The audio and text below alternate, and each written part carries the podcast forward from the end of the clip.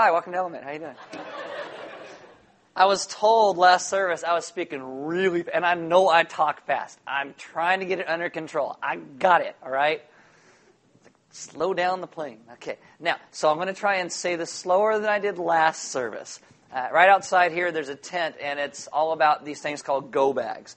Every once in a while, what happens is social services comes and has to remove a child from a home. And when they do that, a lot of times that they'll just take some of the kid's stuff, throw it in a trash bag, and take the kid out and then put him somewhere. And all the kid has is this trash bag.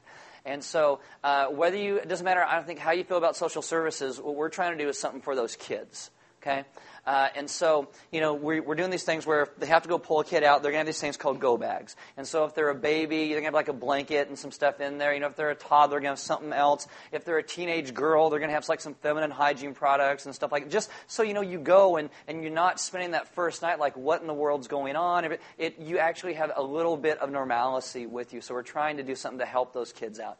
So if you are so inclined, if you would grab one of the postcards on one of the table out here and kind of go through and pick some stuff up when you're shopping or doing whatever this week and bring some stuff and drop it off for some of these kids. We're going to put it together in these go bags, drop them off at social services so kids can have those. I had a guy out there last service, and he was saying, well, how much should I buy? What should I get? I said, take a card, buy everything on it 10 times over.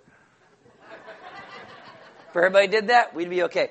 We actually need to make, I think, 40 to 60 go bags right now for them. And it's not like in a week. Like, that'll last them for the next 6 or 8 months, all right? So it's not like that's, but we're looking to do something like that for them, and I think it's really important for the kids, because I think the kids need it. So, welcome to Element. My name is Aaron. I am one of the pastors here. There are Bibles in the back. If you don't own one, you can have one. If you forgot one, you can use one. There are sermon notes on all the communion tables throughout the room. If you grab one of those on the inside, there's some notes that go along with what we talk about. There's also some questions that go along with what we talked about. On the back, there's some announcements. If you have a smartphone, you can download an app. It is called YouVersion. Click on Live in YouVersion, and by GPS in your smartphone, it will bring us up, and you'll get the sermon notes and the questions and all that goes along with today's message on your smartphone. You don't got to get out of the seat and grab a piece of paper. It's all on your phone. Don't play Candy Crush, but do it with your phone. So, as I said, welcome. My name is Aaron. I'm one of the pastors here. Why don't you stand with me for reading of God's Word? This is Revelation chapter 1, verse 4. It says, John, to the 7 churches that are in Asia, grace to you and peace from him who is and who was and who is to come, and from the 7 spirits who are before his throne. Let's pray. Father, this morning I ask that you would help us to be a people who remember that you are the one who is and the one who is to come. And that we would trust you in that, and that as you give discernment, your Spirit guides us in our lives, we would listen to the things that you say, so we would be a people who understand the great salvation that you have given to us, and also live our lives in ways as children who honor their Father. Amen. Have a seat. All right, so what we are doing is we are looking through these things called the churches in the book of Revelation. It's chapter 2 and 3 of the book of Revelation. There's letters written to 7 churches there. Jesus has this guy named John write some stuff to them. So really it's Jesus' words in John's pen. And we're doing this to get a better picture of who Jesus is and who we are in the midst of it. And so what we're doing is we're doing this, we're calling this a Lent-like journey. If you're part of a religious tradition that normally follows Lent. Lent won't start for another couple weeks, but we're starting 10 weeks before Easter with it because we want God to do the hard work of coming and probing our hearts, looking deep inside of who we are, and all the things that we have not surrendered to Him, we want to surrender to Him. And so we start this 10 weeks before Easter. So the 7 churches are going to take 7 weeks. The 3 weeks before Easter, we're going to cover what's called the Paschal Triduum, which is the Friday, Saturday, and Sunday of Jesus' death, His day in the tomb, and then His ultimate resurrection. And when people hear about the book of Revelation, they always want to know about the weird, Hollywood-esque, flying dragon with demons and lakes of fire and all that kind of stuff. Revelation is simply about worship. That's what the book is about. It's not the revelation of the number of the beast, or the revelation of the 2 witnesses, the revelation of the rapture, the revelation of, you know, your crazy aunt who read a book somewhere and like, this is what it's all about. It is the revelation of Jesus Christ. That's the name of the book, okay? The revelation of Jesus. It's all about worship. Worship is this word. It means worth ship. It's ascribing worth and value to something. In our culture, we ascribe worth and value and worship all kinds of stuff, whether it's a sports team. And I know that's some of you, because after the Super Bowl when the Seahawks lost, you made sure to call me or Facebook me or text me and be like, you're all worshiping a false god. It's a band or something like that. And Scripture is trying to show us how to worship the one true God. We all worship. We're all just simply designed that way. And so it's important to distinguish what we worship, because you will become like what you worship. If you worship sex, you're going to become a pervert. You may hide in the closet, but you're going to become that. If you worship money, you're going to be greedy. If you worship work, you're going to like sell Amway and have no friends. It just happens. Sorry, but I sell Amway. I'm just saying. Okay.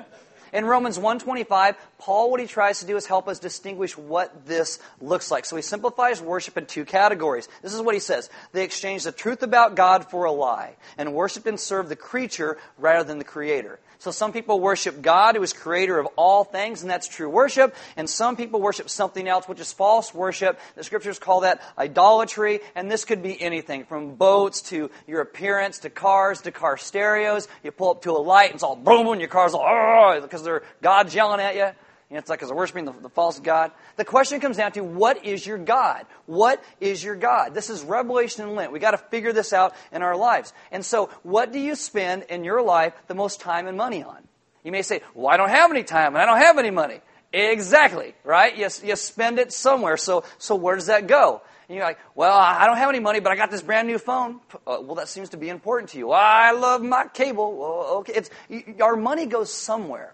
And when we look at the trail of our time and money, it usually shows us what our God is. Now, in our culture, it's really hard to distinguish this because our culture has a ton of different gods. We're a lot like the Old Testament, who just had all these cultures had these gods all over the place. And these gods were there to give you youth and beauty and sex and riches and power and luck and education and wisdom and food and drink and money and fame. All of these. It sounds like today's commercials, right? You want to have a better sex life and have people like you? Buy Dawn dish soap. I don't know how they go together, but oh, okay. And you got like cases of Dawn dish soap sitting in your garage. You're like, I'm not having a better sex life. People don't like me. I don't understand. I got all the Dawn dish soap. What's going on? I don't get it, right? But that's the thing. There's all these attempts to get us to work because these things will give us what we need and what we want. So what we're doing is we're looking at these churches in the book of Revelation, going on the way to Easter to confront our own brokenness, our own smallness. So when resurrection comes and we celebrate that on Easter, it can be a joyous, loud celebration. You guys are going backwards. Last week, oh my goodness. So today what's going to happen is we get to this church called Pergamum. I'm sure you've all wanted to go to Pergamos. You're like, oh, that's the place I just want to be, right? Open your Bibles to Revelation chapter 2, verse 12. And I'm just going to hit the first line of this, and then we're going to talk about a bunch of stuff, then we'll come back to it.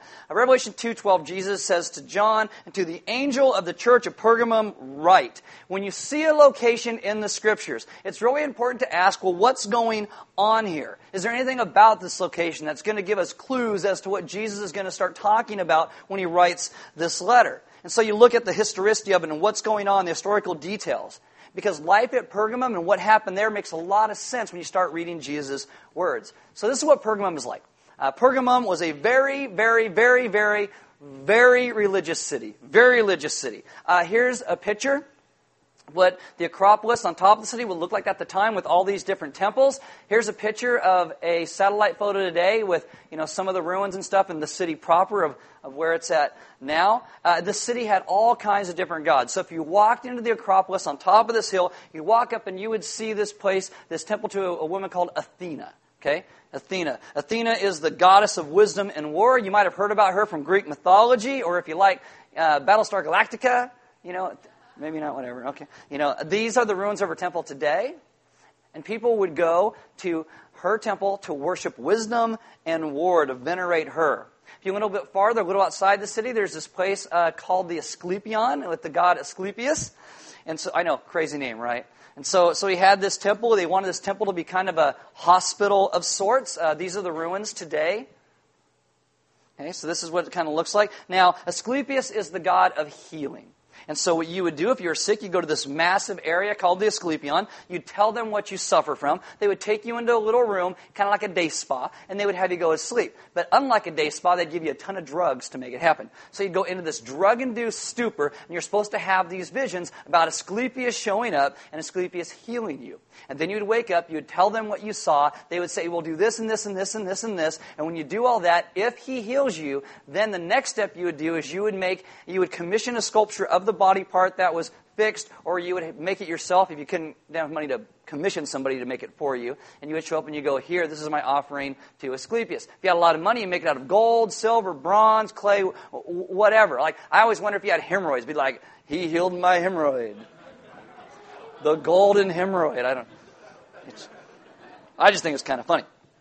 Now, they're going through the city of Corinth, and they found one of these temples to Asclepius, and under the temple, they have found 30,000 of these body parts. Here's a picture. They found 30,000 of these body parts. And it kind of makes a little bit of sense when Paul says in 1 Corinthians 12:12, he says, "For just as the body is one and it has many members, and all the members of one body, though many are one body, so it is with Christ." It's this whole metaphor that says, oh, you guys understand because this temple's in the middle of your city, and so this makes a little bit of sense to you that we are one body in Christ. That's who we are. Now, Asclepius means snake, and so the snake emblem is what's seen is usually part of that. This is modern medical, right? It actually kicks back all the way to Asclepius. We still associate these things together. You may have heard of this famous doctor. His name was Galen, and he was actually centered his worship and practice in this city. The next god, you keep walking down the city path, you probably get to Demeter. Here's the gods people says, no, it's Demeter. Actually, you can say it either way. It doesn't matter. I didn't live there. No one's offended. I don't care. Okay. She is the goddess of grain, cereal, and food. I like to say that she is the goddess of groceries. It's like, yay, Albertsons, and I worship there. So you would go there and you would thank her for the earth producing. Here's some ruins of her temple today. You know, still standing like that. Looks pretty nice. The Latin name for that is Ceres, which there's a picture, which is where we get our word for cereal from. Learn something new every day, right? So there you go. You eat your Cinnamon Toast Crunch in the morning. Oh, Ceres. Whatever. So you'd go and you would worship and thank them for a meal. Next, you come to Dionysus. Okay, so they worship Dionysus. Dionysus is Greek, and the Romans would call this god Bacchus. Bacchus is the god of wine. Funniest thing, first service, the 8:15 is like, you know, well, I call it our older crowd. They're not that old, but they're and they all go, woo! I'm like, really? The Roman god Bacchus, yeah! My goodness, we got a lot of work to do with them. So what happened when you worship is it's like giant party, right? It's have this giant party, everybody would be drinking, do all this stuff, because they believed that alcohol was filled with the spirit of Dionysus. He's what made you loopy and have to pee a lot. Dionysus, there it is, you know. It's probably why Paul says in Ephesians 5:18, "Do not get drunk with wine, for that is debauchery, but be filled with the Spirit." The word debauchery actually comes from the Roman name of this god, Bacchus. It becomes debauchery. And that's a nod to this god. Now, debauchery isn't you having a couple beers with your friends or sitting down for dinner having a glass of wine. Debauchery and worship is when you would go to this god's temple, and there are all kinds of different plays that were done at this temple. There's actually a theater in Pergamum where here's a picture right here. It seats 10,000 people. Okay?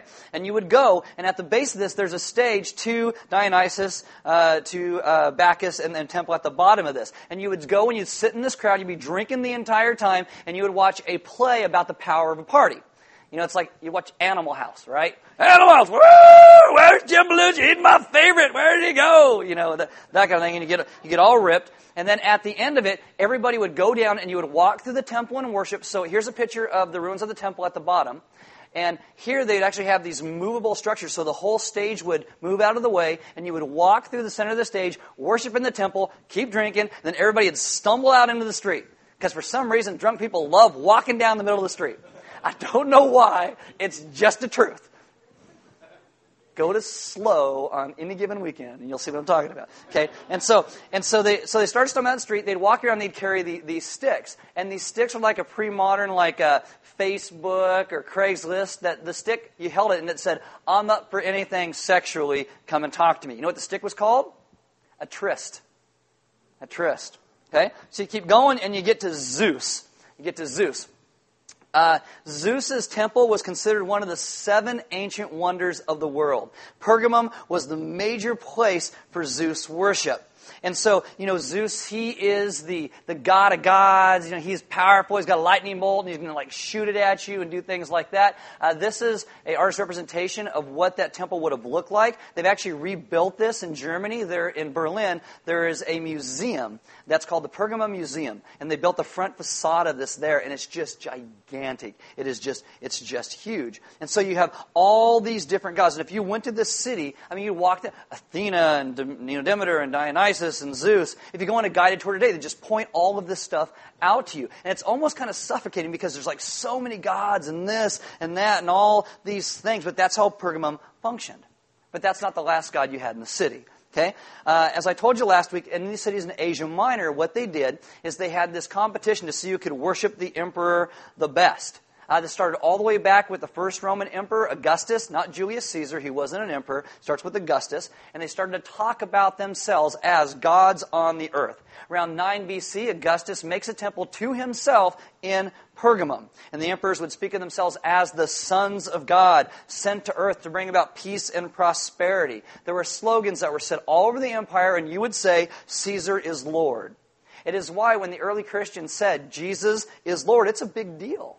Because you could be killed for saying those words. I mean, when we say Jesus Lord today, it's totally true, but it really has a different ring to it in the days of Pergamum. So these cities in Asia Minor, they'd have this whole competition. Who can worship the best? Because, you know, if Caesar ruled the world and he has all the money and all the power, if he thinks you love him and worship him better than anybody else, he might direct some resources your way. It kind of sounds like Congress and the president today, little capricious gods that they are, right? Get some Caesar cash. That's what we're going to do. So you could build new roads, new city projects. Call this the Roman stimulus package. All right? Because, and if you were attacked, Rome would come and Rome would then help you first. So in Pergamum, you have Athena, Zeus, you know, Dionysus, all these temples. But you also then had temples to the Roman Caesars as well. These are the ruins of Trajan's temple. Here's another picture of it. And they're just these huge, gleaming, massive buildings. Caesar would come into your city. You would get a day off work. You would all go outside. He would go by, and you would bow down and honor and worship the emperor as the one the God sent to the earth. That's Pergamum. Now, here's a blown-up view of the area in a map. Pergamum sits on top there. And Pergamum, when we talk about, you know, this whole thing where the emperor worship stuff, they actually, like, won the competition. They were considered the best. And so the Caesar actually gave the governor of Pergamum, at the time that they believe Revelation is written, what's called the right of the sword. The right of the sword was the ability to carry out a death sentence without having to run it up the chain. And so you decide somebody wasn't good enough, you didn't like what they did, that guy could just say, off with your head. He didn't have to call Rome or do anything like that. Because they believed this guy was able to bring about the law and the justice and the order of Rome. When I talked about Smyrna last week, I talked about how I don't think there was a lot of persecution in this city. There might have actually been some in this city. So Revelation chapter 2, hopefully you finally got there by now. Gave you a lot of time. Right? Verse 12, this is what it says. "And to the angel of the church of Pergamum write, the words of him who has the sharp two-edged sword." Oh, that make a little more sense now? Oh, there you go. It's like you think your governor has a sword? He has the right of life and death? Jesus holds life and death in his hands. Verse 13, "I know where you dwell." This is saying, I know where you live. If you whisper it, it sounds scary. I know where you live. All right? I know where you live. "Where Satan's throne is." Well, that can't be good. Where Satan's throne is. I've seen a scary movie like Amityville, when all the flies show up and the demons go, "Get out of the house." Be like, "We're moving." What's that? I don't know what that is. I'm hearing things. You wake up at 3:15. Anybody see Amityville? No. You wake up at like 3:15 every stinking morning and the flies, just be like, "You know, someone else can call the priest, take care of it. We're just moving." I don't. Where Satan's throne is. Now, the reason why they said Satan's throne is because if you walked in the valley, you would actually look up and you would see on this Acropolis, on this top area, all of these temples, and it looked like a throne. Most people think it references directly Zeus's temple. Here's another artist's representation of what they think it looked like. I mean, it is just massive and huge. And this is like Satan's throne. Now, all the normal, common people would live in the valley floor. But all the elite and the religious leaders would all live up in that temple fortress. So he says, "You hold fast my name. You did not deny my faith, even in the days of Antipas, my faithful witness, who was killed among you where Satan dwells." Now, Antipas, there's a few different characters named Antipas throughout the history of the church, but here they believe this Antipas is actually the overseer of the church in Pergamum during the reign of the Emperor Domitian. Antipas's name means against all, which means he was standing probably alone for the faith, trying to inspire people to do the same with him. According to church tradition, Antipas was actually appointed as overseer of Pergamum by the Apostle John. Now, there's a story told of the residents of Pergamum. They're all worshiping their false gods. You know, they go and, "Oh, here's my false god," flies and and all that. And what these false gods and demons started to say to people in the city was, "We're going to leave this city because Antipas keeps casting us out, and we don't like that." So what they did is they went and they arrested Antipas. And they took him to the governor and said, "This is happening." So the governor tried to convince him, "Worship Caesar, worship these other gods, stop doing this, and everything's going to be okay." And Antipas goes, "No, I'm not going to do that. You know, that's just crazy, your demon worship. This is dumb." And so they take him in front of Caesar's temple. There's an iron bull in that temple, and they say, "Sacrifice to Caesar or you're going to die." And he says, "No." They throw him in the bull and they roast him alive. And so when you see pictures and paintings of Antipas, this is usually how he's represented, just like this.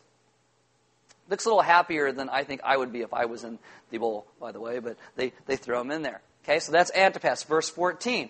"But I have a few things against you." So Jesus shows up and he got a little report card, like you can't argue, just take what he's going to say. "You have some there hold the teachings of Balaam, who taught Balak to put a stumbling block before the sons of Israel, so that they might eat food sacrificed to idols and practice sexual immorality. So also you have some who hold the teachings of the Nicolaitans." Now for a long time, people didn't know what the teachings of the Nicolaitans were. You get 3 scholars in a room, they have 10 different opinions. But now as we come around, these two things are actually related. The teaching of Balaam and the teaching of the Nicolaitans. Apparently what happened is there's a group of people in this church who were part of it in some capacity, and they started to say, "Look, I know we worship Jesus as God, but you know what? You can still go over to Athena's temple. It's not really a big deal. You can still go to the Dionysus party and worship in that temple. I mean, it's just Mardi Gras. Don't really worry about it too much. If the emperor comes to town, you got to bow down to him as the Son of God. Well, we all know that's really Jesus. So go ahead and bow down. It's going to be okay. You know in your heart it's really Jesus. Just bow down so no one's offended. You don't come across as crazy and weird and religious." The Nicolaitans were like, "Do whatever you really want. It's not that big of a deal." Either this church had no discernment, or it had no backbone, or it had no desire to weed out what was worth consuming and what wasn't. And I think based upon what Jesus says, the positive is, "You haven't denied my name." I think it comes down to they had a total lack of discernment. A lack of discernment would be like you, if you had a baby, going on to like Megan's List trying to find a babysitter. "Oh, I hear you like to take pictures of kids. Have mine," right? That is no discernment. Man, I thought that would actually work for you. Okay, whatever.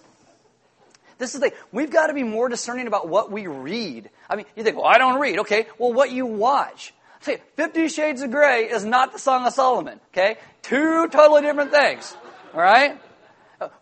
We got to be careful what we let our hearts and our minds consume. It's not all okay. It's not. It will kill you. It'll lead other people down the same dumb path. See, we got to understand that our life is always going to follow our theology. It's always going to follow what we believe. And if your theology is messed up, it's going to show in your life. You will let things into it that you shouldn't let into it.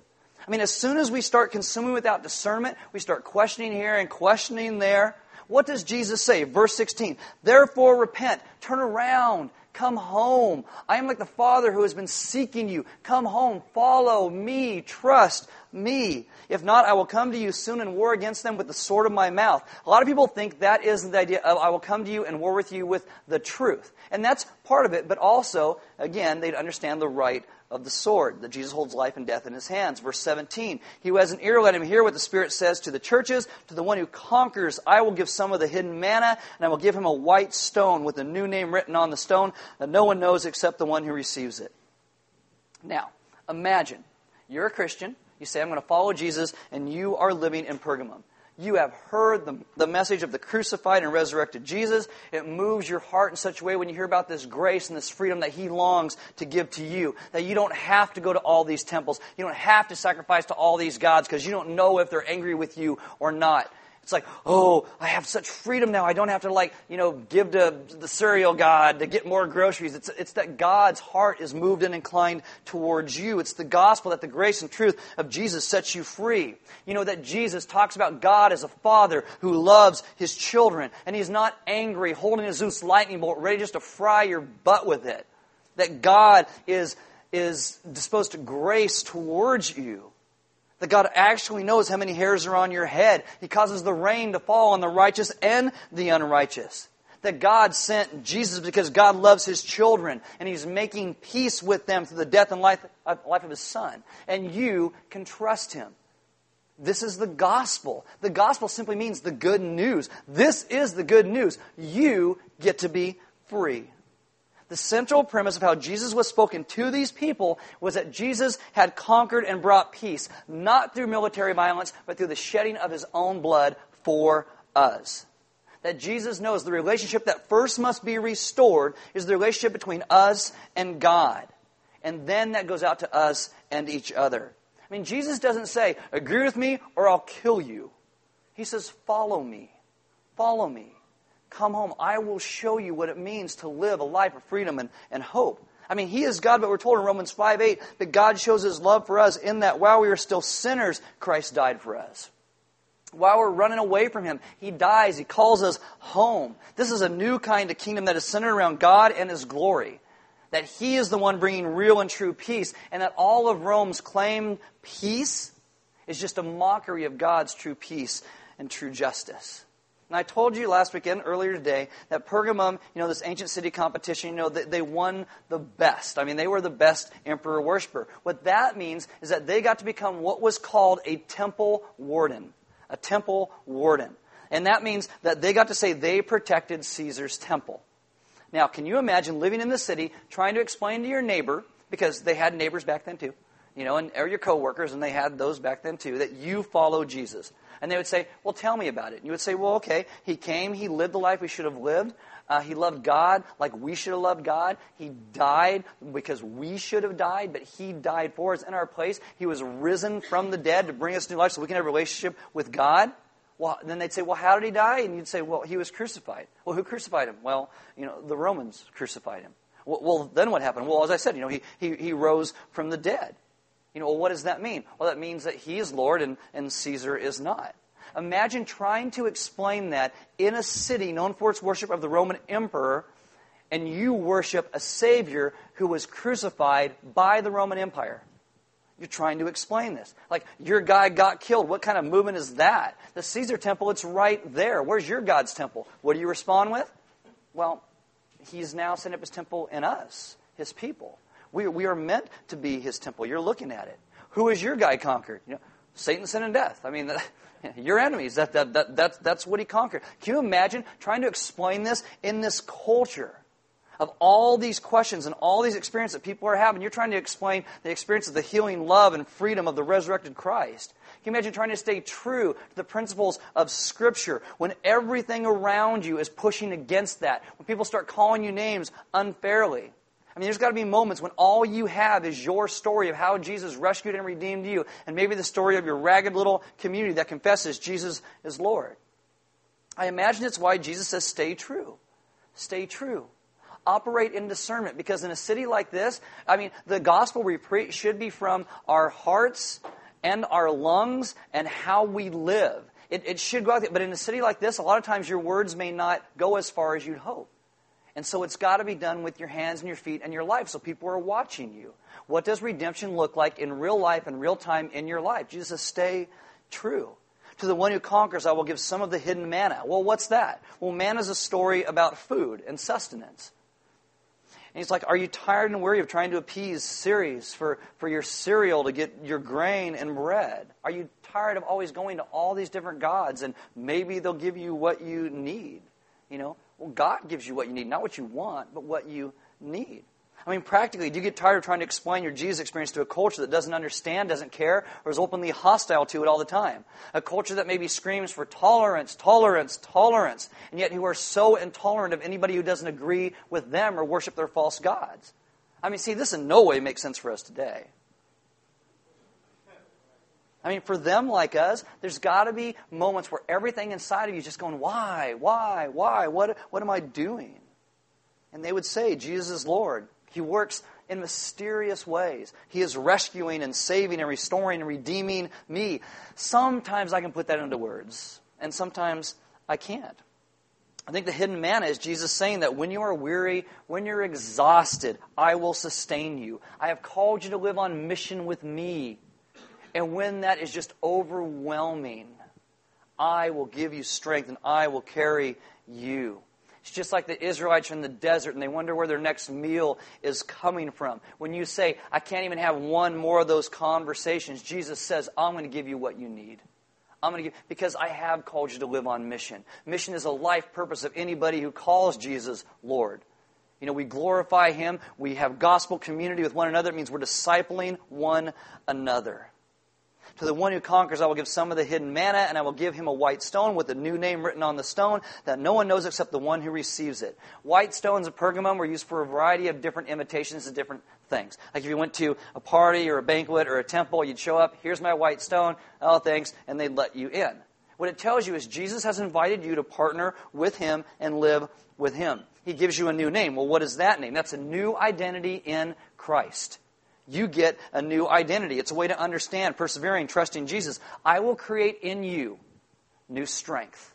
I will create in you new character and new substance. And when you have been through the fire, maybe literally like Antipas, I will use that to make you more loving and more resilient and more like me. See, when others around you are like, does it really matter? We say, yes, it does matter. Living on mission with Jesus does matter. Now, I don't know if you can see how this relates to Lent and the questions and the really hard, heart-searching things that we have to do. But I'll ask you some questions. Number one, where are you lacking discernment? Where are you lacking discernment? You know, where are you just letting things into your life without questioning anything? Where is that in your life? Secondly, where do you have discernment? Where do you have discernment? And you said, oh, I know that's wrong, but you're like, but I really like to do it. So you just go do it anyway. Where is that? What things, you know, for all of us, what things do we have in our homes, on our DVRs, in our marriage that are pulling us further away from Christ and the other person and not closer to Christ and the other person? Where have we placed our cultures or our own beliefs about what is right or wrong, true or false, ahead of Jesus? Where have we done that? Where are we like the church in Pergamum? What's really interesting is that the throne of Satan that they talk about here, all those temples, they're all destroyed. They're all ruins today. You know, one of the saddest things is today, Pergamum is home to about 80,000 people. 80,000 people. Not one of them will claim to be a follower of Jesus Christ. None of them.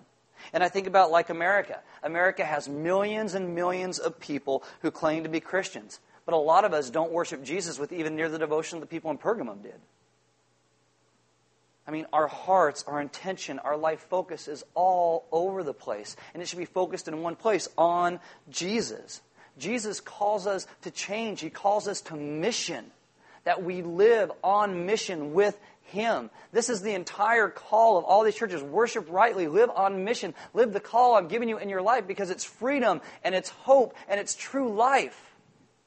This is what He calls us to. I mean, we come to communion every week, and it's not simply because it's like we want you guys to eat, you know, really bad crackers and horrible grape juice or wine. You know, that's not why we do it. Communion is the place where we understand and take all the places that we haven't had discernment in our lives and we lay it down at the feet of Jesus. And we say, now, will you teach me? Will you show me the life I'm supposed to live? Because a lot of times we think freedom is doing whatever we want to do. But the more we do whatever we want to do, the more things get their hooks and their chains in us. And Jesus comes and breaks all those chains and says, worship and follow me. That's true freedom. Nothing has a hold on you. Nothing. You are free. And so communion is where we come and we're aware of all of our own vulnerabilities. All the vulnerability that we have. And so place you come and trust that Jesus is who He really says that He is. And a lot of times communion is a place of weakness, where we say, I understand my weakness. I understand that I personally needed saving. I personally needed redemption. I personally needed rescue. And then we trust him because he is the one who's provided all of those things. We trust him to be the God that he has always said that he is. And so we do. We invite you to take communion. Like you break that cracker like Christ's body is broken for us. You dip it in the wine of the grape juice, and that represents his blood that was shed for you and me so that we can be a people who are free. He promises when he rises from the dead, he's going to send his spirit, and his spirit comes into every one of his believers, and he now makes us his temple. But as a temple, that means we've got to listen to the things that he says. And his spirit will give us discernment. But we must live in the discernment that he gives and not just toss it because maybe something's easier or something's a lot more fun than living in that discernment. I mean, we have hope in our lives because he is the one who has given hope. The band's going to come up. As they do, we invite you to take communion, be some deacons and elders in the back. And if you need prayer, I mean, maybe you have no discernment in your life. Maybe you have a ton of discernment, but you just don't like it and you toss it out the window because everything else seems more fun than the discernment. They would love to pray with you. They would love to talk to you about these kind of things. You know, if you have never actually surrendered your life to Christ, you've never actually followed him, they'd love to talk to you about that as well because Jesus wants to set you free from all of these things so that you can live a life of freedom and hope. I mean, it's not about what you do. It's about what Christ has already done. When we talk about setting you free and following Jesus, it's not about trying to appease him through doing all of these law-type works. It's about understanding that his freedom and grace has first been extended to us. And then we love and live and serve him because we understand that love and grace better. You know, he loves us so much, it's like, how can I not love him back? How can I not live in a way that honors him? And this is what he calls us to, a people to understand deeper his grace and his goodness. And if you would have any questions about that, they'd love to pray with you. There's offering boxes in the sidewall in the back, and we give because God gives so much to us. Giving is part of our worship. We do not pass a plate. It's always a response to what he has done and the giving he has first done to us. There's food in the back. We invite you to grab something to eat, meet some other people, maybe go out to lunch and talk to some friends or your spouse, or if you don't have a spouse, maybe you can meet one in the back. I don't know, you know. And then, you know, and maybe kind of talk through some of those questions. Grow a little bit deeper. I understand more of what God is doing in and through his people. I mean, I'll tell you, it is a lot easier to live this life when we live it the way God calls us to, with other people around us, living in intentional community centered around the gospel. We're always speaking that good news to each other, calling each other to live in ways that show discernment. I mean, discernment doesn't save you. Jesus saves you, but I believe he puts his spirit in us so that we are able to discern the right from the wrong and the true from the false. And I think when he starts talking, we as a people must be more in tune to listen to what he's saying, because it's not many times that he's silent. Many times it's that we fail to listen. Guys, let's listen. Let's not become like this church in Pergamum. Let's hope that 2,000 years from now there's still a church somewhere that's actually called Element, that loves Jesus and talks about the gospel and loves the whole idea of redemption, because Jesus is still redeeming people because he is good. Let's pray. Father, this morning I ask that you would teach us how to live in the grace and the hope of who you are, that you would deliver us, quite frankly, from ourselves and how we so often take and distort and twist everything to make it about ourselves. Bring light to all the hidden crevices of our hearts and the things that we long and love to hold on to. All the things that dishonor you. Just let those things go and have us live in a way that shows that we are children who love our Father above everything else.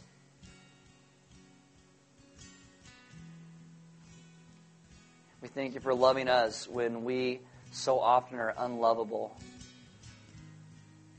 And I ask that your Spirit would come and not just renew us, but would break us, so that we would see the weakness and the fickleness of our own hearts, and that in that brokenness you would rebuild us into a people who understand your redemption better and better and better.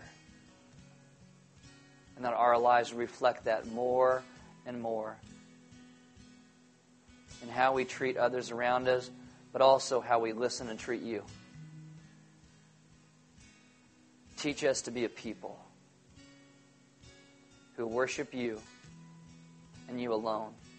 A people who have been delivered from our chains and into the great, glorious freedom of the people of God.